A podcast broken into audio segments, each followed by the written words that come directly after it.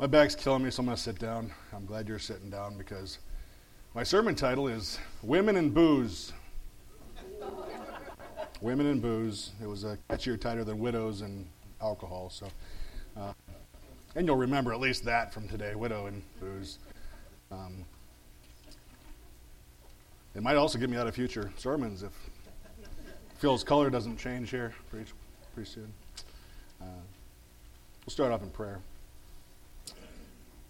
Jesus, help my words be taken as you've intended, uh, even through my inadequacies. Uh, make them beneficial to your kingdom and this church specifically. Uh, we'll be reading out of 1 Timothy 5, and we're using the English Standard Version if you want to keep up. Instead of reading the whole chapter uh, and then commenting as I've done in the past, I'm going to take a few verses and comment uh, dig into them as we go. Uh, we will read all 24 verses, though, by the end. Instructions for the church. This is the Apostle Paul writing to Timothy. That must have been God. Uh, Do not rebuke an older man, but encourage him as you would a father. Younger men as brothers, older women as mothers, younger women as sisters in all purity. This theme of our church being a family is uh, pretty strong throughout this chapter. This might not be how some of our families operate. Uh, if I disrespect my parents, siblings, etc., uh, I may fail the church as well. That's why our church family is sometimes imperfect. But we're here to learn this stuff. And by sticking with our church relatives through good times and bad, we become better in our homes, at work, in our, in our relationships. Um, talking about rebuking here. Rebuking, uh, telling somebody they're doing something wrong, uh, isn't a fun thing to do.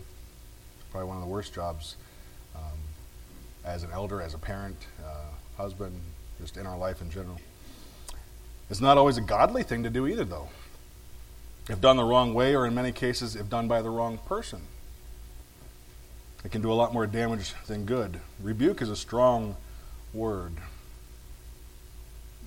And very rarely is it needed. I think it think of it more as a last resort. Positive encouragement should always be the first step as long as the offense isn't severe and isn't habitually repeated. I may not ask I may not be the person to do the rebuking at all. Um, if it's an older man than myself, I'd ask someone like Phil uh, to step in. Or if it's a woman, I might ask an older woman. Um, or one of these people who qualify as true widows, which we'll talk a little bit about here, uh, to step in. It appears that there was an actual position in the church for widows who qualified. Uh, we'll get into that a little bit here in the next few verses. I have to admit, I don't understand everything there is to know about true widows.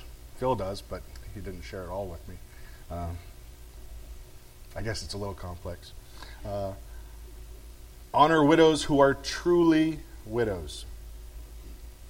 But if a widow has children or grandchildren, let them f- learn to show godliness to their own household and to make some return to their parents for this is pleasing in the sight of God.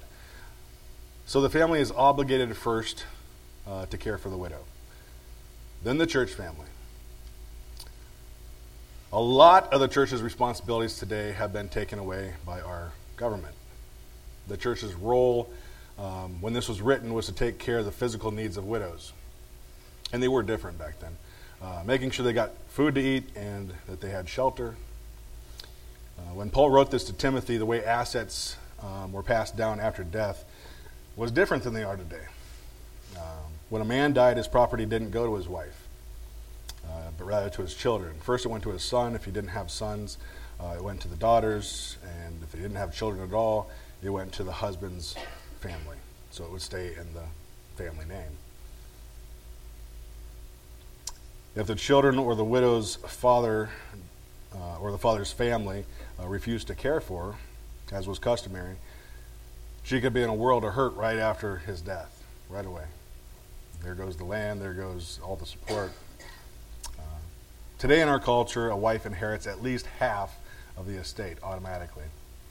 Uh, hopefully, get some life insurance, uh, receive Social Security, etc. Stuff they didn't have back then. Uh, so, what's the responsibility of government? And what's our responsibility? If my children run into hard times in the future um, and they're tempted to go apply for food stamps, um, is it my responsibility, if I'm able to, to step in and take care of them, or should I let this system take care of them? Or if the same thing happens to my parents, should I lay that responsibility on you, the taxpayer? Maybe I'm having the same hard time myself and I can't help them. So there's no hard, fast answer here. Um, just exploring the nuances. On one hand, we've already been paying 15% of our wages to Social Security. Some of you say, well, it's only 7.5%. No, it's 7.5% out of your check, and then your, gut, your employer pays another 7.5 on your behalf. 15%. So that's awful tempting to say it's not my responsibility here because I've already given, you know. Uh, and maybe that's valid in some cases. Notice I'm not giving any answers here. Uh, it's not an easy topic. Maybe make a better discussion than it would a sermon. Verse 5 says, She who is truly a widow, left all alone, has set her hope on God and continues in supplications and prayers night and day. This is part of the definition of true widow, so it's going beyond uh, she just lost her husband, as you can see. Um, but she who is self indulgent is dead while, even while she lives. Command these things as well, so that they may be without reproach. Verse 8 here throws in a lot of conviction. Following along. You could do a whole sermon, I think, on verse 8, and some people have. Uh, but if anyone does not provide for his relatives, and especially for members of his household, he has denied the faith and is worse than an unbeliever. That's very strong. Are we taking care of our family? Are we working for them? When I studied this last sentence, it applies terribly to my family. 38 year old brother, unemployed, refuses to get a job, feeding off my parents. He says he's worse than an unbeliever. I don't say that to degrade him, just say that to, you know, it's painful. Pray that he gets his act together because it's, it's his soul. You know, this is his heart. Today's youth stealing from their fam- families to pay for drugs. We see that all throughout our community now. They're not giving to their family, they're taking. It's worse than an unbeliever. Children who have the ability to care for their aging parents, yet refuse to do so. Worse than an unbeliever. I have to say, I'm guilty of that a lot too. I see my parents' needs sometimes, and it's like, oh, you, want to make them stronger by not helping them. Some, you know, it's like, maybe that's not the right answer. Um, Paul's saying this might be an area of re- rebuke. We might need to take a hard stance here because families are falling apart. When you don't care for your family, it teaches your children not to care for their family. And just a few generations, it's a horrible mess. If the family absolutely won't help, the church family needs to. verse 9 through 11 tells us how tells us the qualifications of a true widow let a widow be enrolled if she is not less than 60 years of age having been the wife of one husband and having reputation for good works if she has brought up children has shown hospitality if she's washed the feet of the saints has cared for the afflicted has devoted herself to every good work. But refuse to enroll younger women, for when their passions draw them away from Christ, they may desire to marry, and so incur condemnation for having abandoned their former faith. That one I had to wrestle with a little bit. Uh, this isn't saying that a woman's desire for a husband uh, or intimacy is wrong. It's saying that if you've lost your husband and you make a decision to now live for Christ and dedicate yourself to Him alone, uh, that perhaps through the surface, perhaps through service to the church, if you're under 60, those physical desires or emotional needs uh, may be harder to overcome. So it's better for younger women to marry again. That's my understanding, anyway.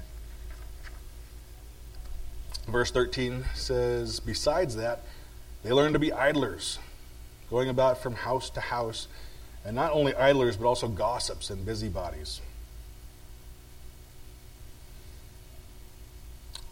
Saying what they should not.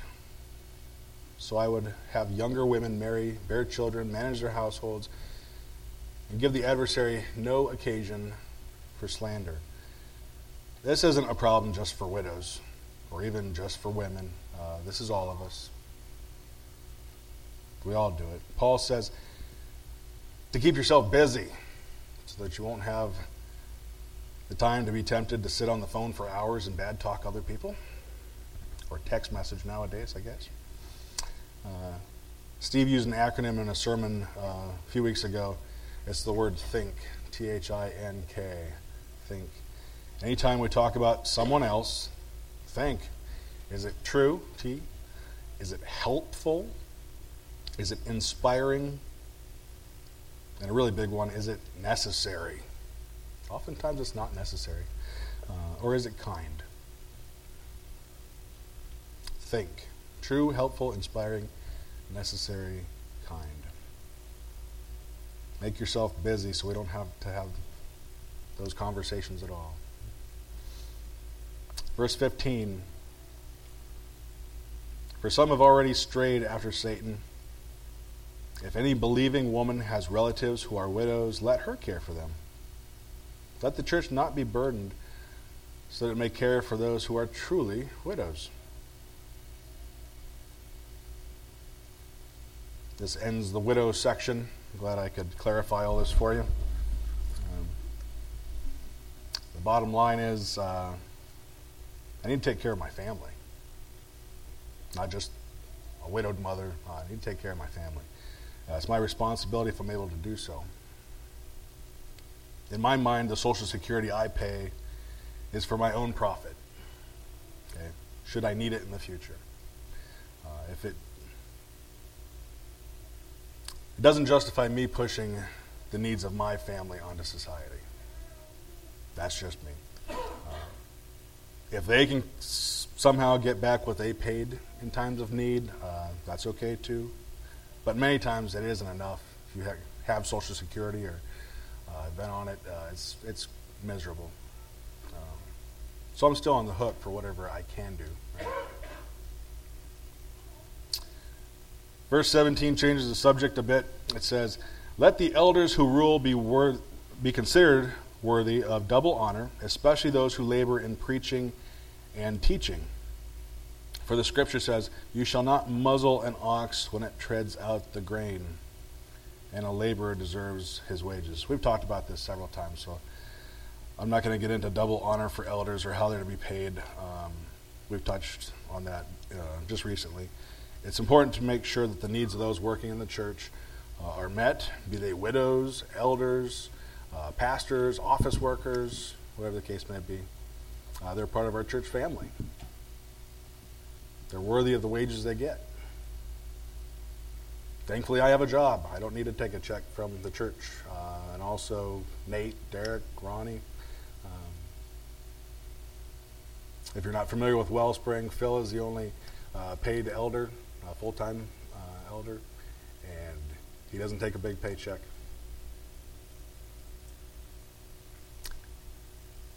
Another very important consideration about elders is here in verse 19. And this whole thing skips around different topics, so don't blame me for it. um, do not admit a charge against a, an elder except on the evidence of two or three witnesses. As for those who persist in sin, rebuke them in the presence of all, so that the rest may stand in fear. In the presence of God and of Jesus Christ and of the elect angels, I charge you to keep these rules without prejudging, doing nothing from partiality. A friend I grew up with since 13, since third grade, um, Brian's his name. Uh, he eventually started working for the church. He became a pastor of a small church uh, in Illinois, one that my dad used to pastor. So it was kind of kind of neat at first. Uh, spent several years there. He moved there from a lead pastor to a youth pastor at a large church. And several years later, he moved to a mega church to be the youth pastor. You know, thousands of people. At the peak of his career, he got caught up in pornography. And eventually uh, had an immoral relationship with another youth leader, a woman, in the church. When the church found out, they were horrified. Something like that can just wipe out a church. With a word of witnesses and with the admission of my friend Brian, they announced it publicly in church. Brian wrote a letter of admission, uh, apology, shame, and went away. He eventually lost his wife and three kids to divorce, almost lost his life to suicide. As hard as that was on the church, the positive side was that a couple thousand people saw the rebuke, saw that it could happen to the best of us. And it still stands as a warning to everyone that knew him uh, what this path leads to. It starts with our thoughts and it snowballs into an avalanche.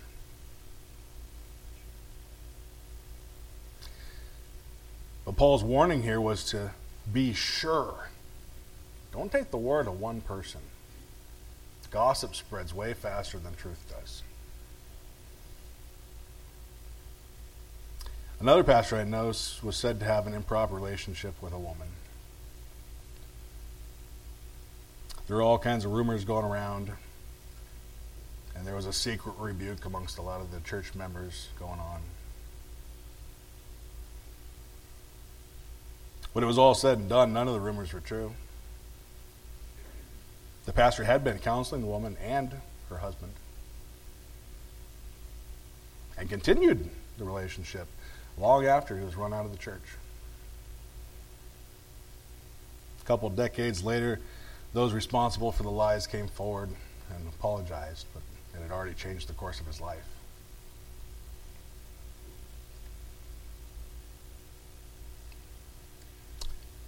Verse 22 part of this message is more directed to Timothy. Okay? Do not be hasty in the laying on of hands, nor take part in the sins of others. Keep yourself pure this is the part that was directed towards Timothy. Uh, no longer drink only water, but use a little wine for the sake of your stomach and your frequent ailments. Timothy's health wasn't great, but he didn't want to drink, probably uh, for fear that it might make others stumble. This is something Paul warns about several times. But Paul, I think, is being merciful and saying, take your medicine, take some wine for your stomach. Paul knew that Timothy didn't have a problem with drinking, he had a problem with his stomach. Okay?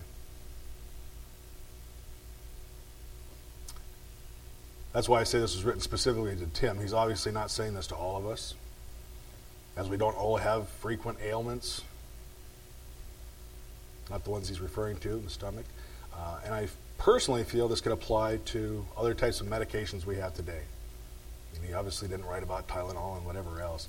Uh, anti inflammatories, painkillers, uh, antibiotics, etc. Some people are addicted to alcohol and shouldn't touch it. You don't know me well, I have Crohn's disease. Uh, when it's bad, the right amount of wine makes my makes it better. Too much alcohol makes it a lot worse. This is very well could have been what Timothy was suffering from. And why well yeah, and why Paul specifically said use a little wine. Today we have pharmacists to tell us exactly how much is safe to take and what isn't safe to take. Some people are addicted to Vicodin, to Percocet.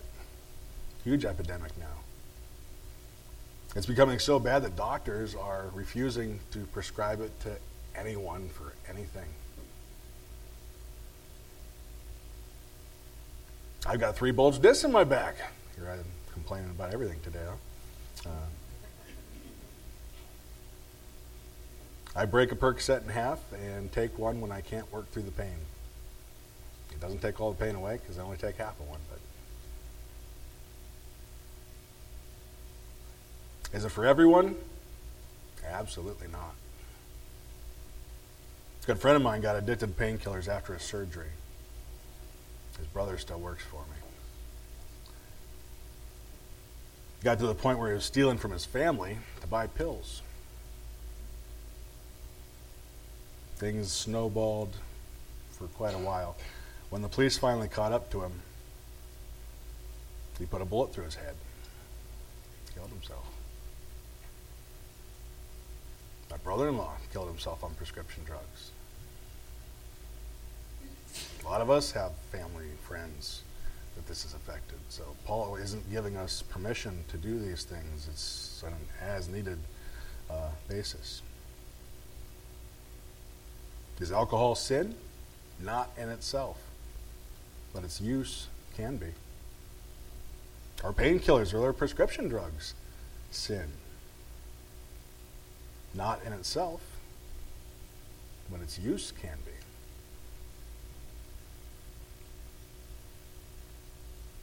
Maybe I can tie this into how we care for our family.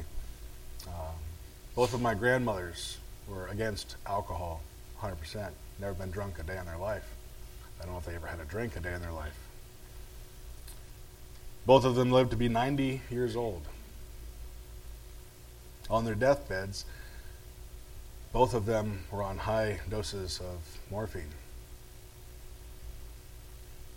Which, if you've ever had it, uh, it's a lot stronger than any drink you can have. I know Paul's point here wasn't to justify alcohol as a recreational drug, but to say, use what God's provided you. If you can do it without sinning. He's merciful. He doesn't want us to suffer. Thankfully, God's given us all kinds of medicine. I sure would want to go into surgery with a glass of wine, would you? It's pretty rough or having a tooth out without Novocaine or whatever.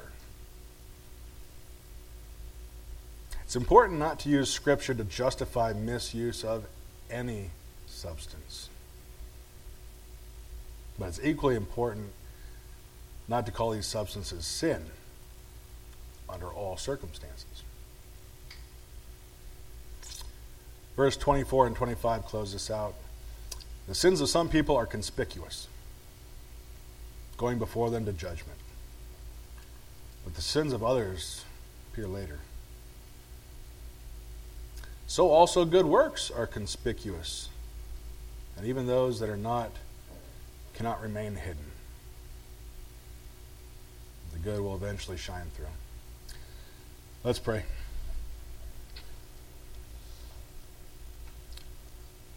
Lord, don't let my works become sin. I walk a fine line between helpfulness and helplessness, be it through taking care of myself or through helping others, my family, my church family. Show me what my responsibilities are to my parents, to my children, to my wife, to my church. Give me a heart of discipline, motivation to work for my family for as long as I'm physically able. Give us all direction to know what you want us to do, down to the very last detail. You've given us so much here in this country, in this church. Help us to know who to share it with. Amen.